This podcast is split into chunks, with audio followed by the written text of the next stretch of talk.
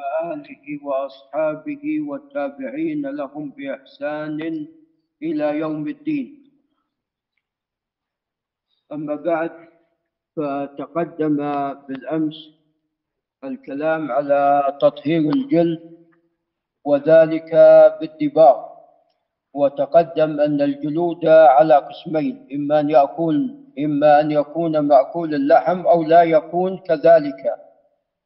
فما كان مأكول اللحم فهذا على قسمين إما أن يذكى فعندئذ جلده طاهر ويجوز أكله عند الحاجة وإما أن يكون قد مات وبالتالي دبغ جلده أو بعد ذلك دبغ جلده فيكون الجلد طاهر بالدباغ ولكن طبعا أكله لا يجوز.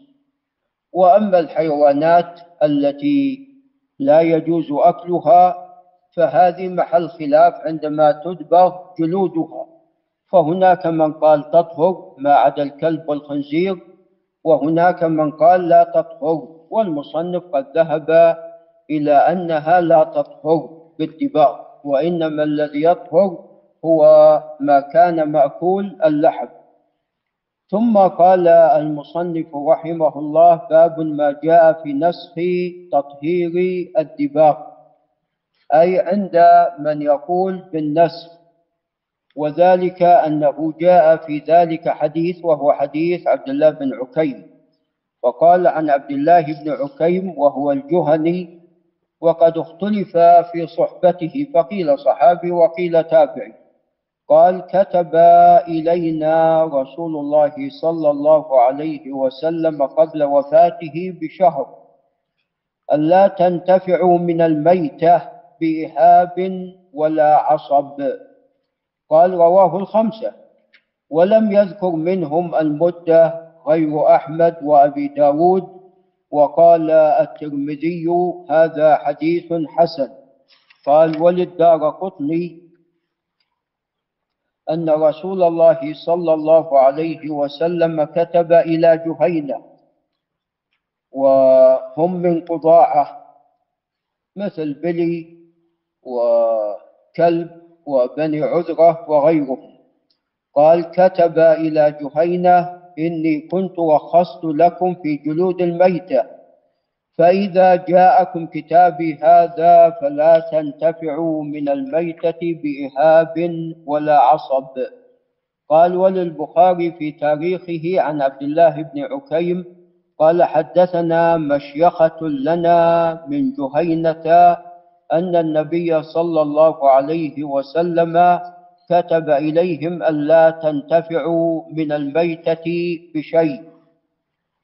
فذهب بعض أهل العلم إلى هذا الحديث وقالوا أن هذا قبل وفاة رسول الله صلى الله عليه وسلم بشهر أو شهرين كما جاء في رواية أخرى. وبالتالي هو متأخر إذا هو ناسخ لما قبله من الأحاديث التي تقدمت بالأمس.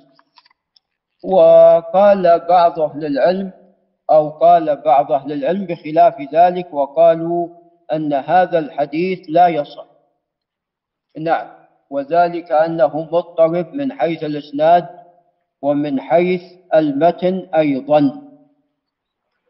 والأمر الثاني أن الأحاديث التي سبقت هي أصح فبعضها متفق على صحته في البخاري ومسلم بخلاف هذا الحديث المختلف في صحته.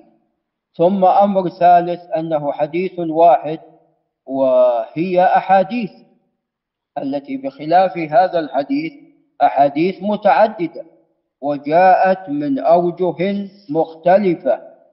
نعم. الأمر الرابع قالوا على فرض ثبوته يجمع بينه وبين ما تقدم من الأحاديث بأن المقصود بالإهاب هو الجلد الذي لم يدبغ فإذا لم يدبغ لا يستعمل لكن إذا دبغ يستعمل. كما دلت على ذلك الأحاديث السابقة. ولأجل, ولأجل هذا ولغيره قال المصنف وأكثر أهل العلم على أن الدباغ مطهر في الجملة. وهذا قول أكثر أهل العلم لصحة النصوص به. وخبر ابن عكيم لا يقاربها. في الصحة والقوة لينسخها. فإذا الأحاديث الأخرى هي الأصح. قال الترمذي وسمعت أحمد بن الحسن يقول كان أحمد بن حنبل يذهب إلى هذا الحديث لما ذكر فيه قبل وفاته بشهرين وكان يقول هذا آخر أمر رسول الله صلى الله عليه وسلم قال ثم ترك أحمد هذا الحديث لما اضطربوا في إسناده. لأن جاء في رواية أن عبد الله بن عكيم قال كتب لنا وجاء في رواية أن مشيخا من جهينة حدثونا وجاء في رواية أن قبل شهر أو شهرين. نعم. قال لما اضطربوا في إسناده حيث روى بعضهم فقال عن عبد الله بن عكيم عن أشياخ من جهينة. وفي رواية أن عبد الله بن عكيم قال كتب لنا. نعم. فإذا هذا الخبر فيه نظر في صحته وبالتالي لا يقاوم ولا ينسخ الأحاديث السابقة. هذا وبالله تعالى التوفيق.